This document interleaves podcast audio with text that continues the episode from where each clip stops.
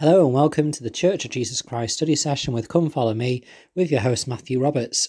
this is series 2, episode 142 uh, for this year, and we are going to move into uh, another part of our Come Follow Me study for this week. We are covering May the 18th to May the 24th, Mosiah chapters 25 to 28. They were called the people of God and we are moving into the next script, personal scripture study section, which uh, is covering Mosiah chapter 27, verses 8 to 37. All men and women must be born again. Now, this will take us a couple of episodes, so stay tuned over Thursday and Friday for this one, uh, because there is a lot uh, within this. We've also missed out a few verses at the start of verse uh, chapter chapter 27. Um, so, you know, I think we'll just do what we can with this. Uh, the story of Alma the Younger is uh, obviously a great um, event uh, in the Book of Mormon, and it's one which we can learn a lot from. And I like how the manual, let's just start with that. It says, um, as you read about Alma's experience found in Mosiah 27 8 to 37, you might try putting yourself in his place. You aren't trying to destroy the church, but you can surely think of things about yourself that you need to change. Who, like Alma's father, is supporting you and praying for you with much faith? And it continues on. What I love about this is that it's trying to get us to think about Alma the Younger as a relatable person. The fact of the matter is, is that many of us will not ever be like Alma as the vilest of sinners. Um, you know, we many of us will not are not going about to try and destroy the church, and um, as we find out later, um, you know, kill people's spirituality. Uh, it's a really, uh, it's a very significant thing that he and his and his and the sons of Mosiah are doing, uh, amongst other people. Uh, and so there is a great and amount of iniquity that's going on here. And so we sometimes think that, or at least I sometimes feel that this story of Alma is quite an extreme, that none of us really are ever, you know, to the point that Alma was. And so therefore, none of us really have to go to the extent of redemption that Alma did. However, we all do have redemption that we have to go through. We all have to come and change our hearts and turn to the Saviour more. Uh, and so let us consider how this can apply to us, even if it is, you know, quite an extreme situation.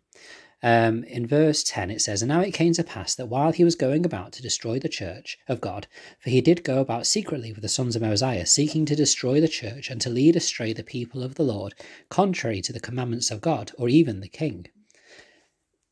so we'll just pause there in that verse. Uh, Alma and, and, the sons of Mosiah are going about seeking to destroy the church. What I find interesting is that he's doing it secretly. Um, I don't know what part of this is secret. I mean, obviously, we know that Alma's father and others were praying for Alma and the sons of Mosiah. So, you know, it's not that it was a complete secret that he was um, against or not following the doctrine of, of Christ, but um, he's going about to try and destroy the church secretly, um, to destroy the church. So perhaps the extent of what they are doing is not fully known. Um, it's not made very clear.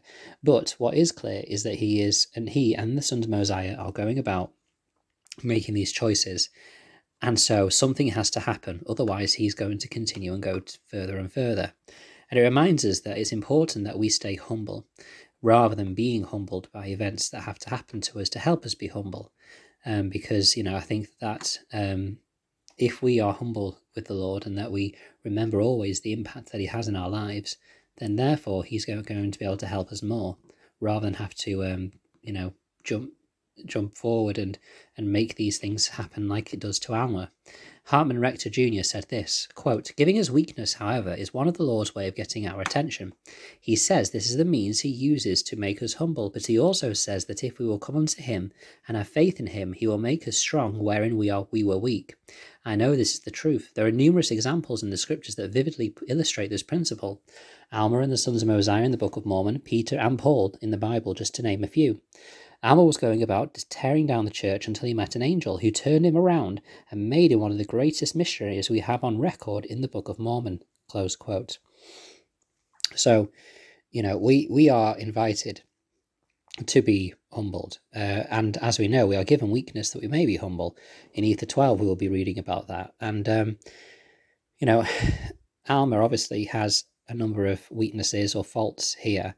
Uh, and so we need to remember, think about our faults and our weaknesses and say, well, what are our faults? What do we need to work on? What can we try and repent of today and come to the sacrament table either on Sunday or whenever it is we will be partaking the of the sacrament next.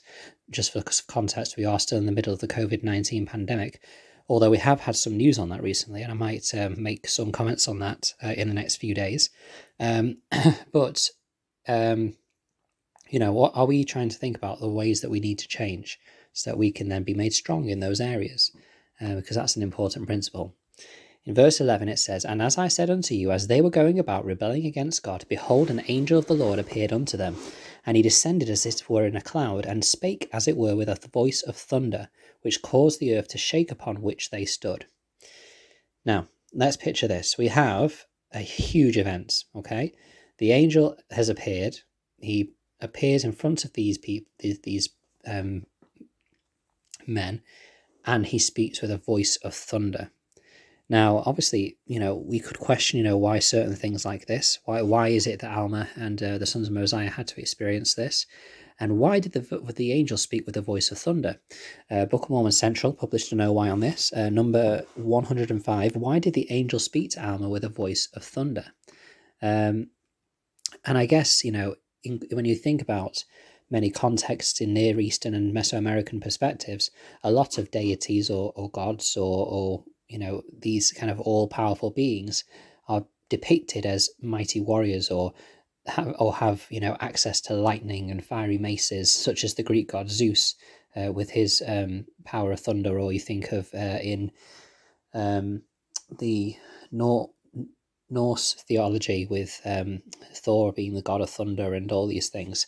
Thunder is obviously meant to be a representation of power uh, and so for this to happen is quite uh, relevant, really, uh, and is not surprised to see that the angel uses this voice of thunder to get the message across that God is power. Uh, and, you know, this causes them to really stop and think. Perhaps, you know, if you hadn't spoken with the voice of thunder, they would maybe would have been too far gone to stop and reflect on these things. But um, with Alma and the sons of Mosiah, it was clearly needed to shake them up and stop Alma in their uh, Alma, Alma and the Sons of Mosiah in their tracks to show them just how you know much they needed a stronger foundation than the one that they had right now, and that thunder literally shook them to the core. And if they were built on a foundation of the Savior, then perhaps they would have been stronger. And they were obviously taught this by the angel that they needed to stop this now.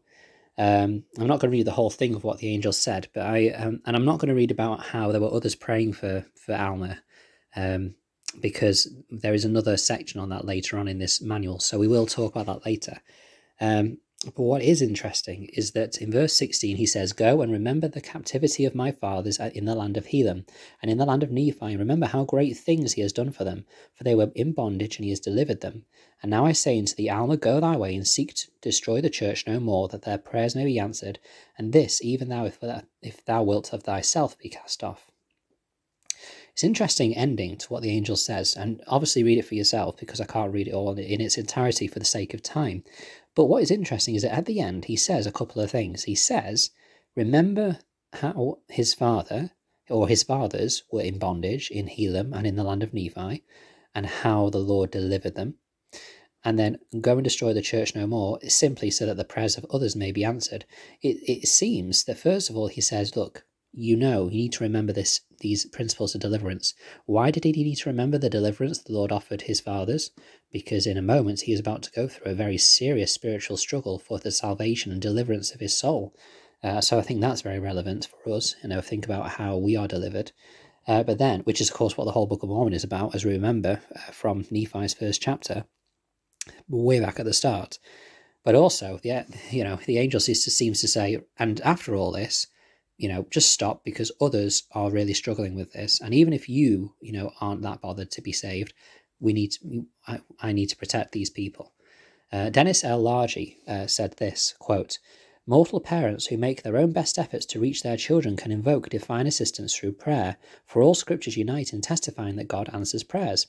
Perhaps the Lord does send angels, but angels of a different sort. Inspired teachers, friends, bishops, home teachers, scout leaders, and others can serve the same function as angels from above. These embodied angels, inspired by the Holy Ghost, are sent by the Lord to assist and to love. Close quote. You know, there is a, a lot of um, lessons we can draw from this about the impact that we have. And with many stories in the scriptures, we can play different roles at different times. There may be times that we are like Alma, where we need to make some changes. There may be times where we are like Alma the elder and the others who pray uh, to have, you know, Alma wake up and see what he's doing. There may be times that we may be like the angel, and we are the ones who are sent down to speak with that voice of thunder and remind the, the people who are falling astray the great blessings that are available uh, and the deliverance uh, on offer from their temptations, their trials, and their suffering through the Saviour. We are going to have to pause there. It's well past. It's just gone past ten minutes. Uh, so Please join us tomorrow as we continue with this experience. We may even end up going to Friday and uh, to Saturday with this because there's just so much to learn here. But um, I'm grateful uh, for the time you spent you've, you've spent to listen today. Please share your thoughts at ldsstudysession at gmail.com. And of course, you can join the Facebook group Church of Jesus Christ Study Session with Come Follow Me. Thank you for listening, and until we meet again.